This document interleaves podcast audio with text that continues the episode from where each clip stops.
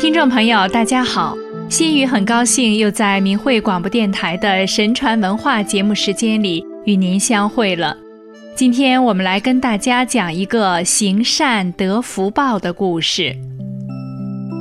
清代的包训全是浙江人，他为人很正直，少年时是个有名的秀才，后来放弃了参加科举，而去从事了十多年。处理刑部案件的工作，这样一来，他对每年二月的会试和八月的乡试早已不放在心上了。道光辛亥年间，包训全被任命为江西赣县县令的秘书。他到任后，看到了一例有关几名盗贼的案子，前任县令判犯人死罪，而他在阅读此案卷时。产生了怀疑，于是报告县令复审。经查，果然都是良民，是被捕役诬陷的。县令当时准备开释他们，但审讯官要想逃避罪责，于是想尽办法来阻止县令。县令几乎被他迷惑。这时，包训全极力据意抗争，最后竟为这些百姓雪洗了冤案。并将诬陷之人全部绳之以法。第二年戊子年正月初，包训全忽然梦见天榜上有自己的名字，他认为不过是一个梦，就没当回事儿。事隔两月，他又梦见天榜，旁边还有人说天榜已定，应该快点回乡去准备考试。他醒来后仍然没有在意。又过了一天，突然县令来催促他回去应试。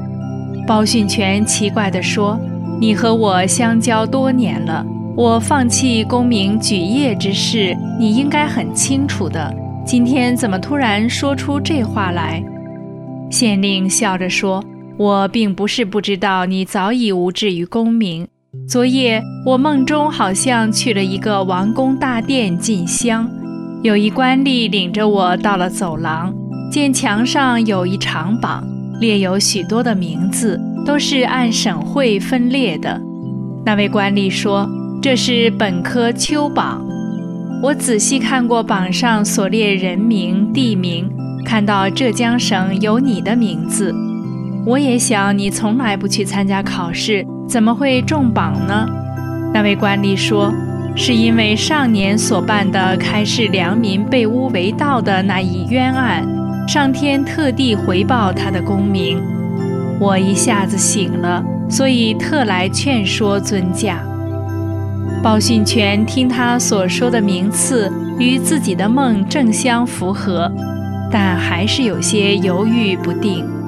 县令平素精于卜卦，就为他打了一卦，得吉兆。就说这次去一定中，你此次往返的路费我给你包下了，怎么样？包训全不得已就收拾行李回了老家。包训全考试时因文笔荒疏已久了，写不出八股文，考场中三门考试都用了不是八股文定式的散行写成。阅卷官看了以后。认为不合规制，就放在一边，不予推荐。后来主考官忽然认为所见考卷中没有伞形文字是个缺陷，必须具备这种类型才合规格。阅卷官于是赶紧把包生的试卷翻找出来。主考官一看，认为虽是伞形，但音节有古风，竟然取中了。其名次正与他所梦相同。其实，任何事情都没有偶然发生的，因果关系的客观存在是不依人们的主观意志而存在着的。包训全的福报是源于他平时做人正直和公正，为百姓平反冤狱，救了数人之命，而陷害他人的那些坏人。最终也逃不出法律的制裁。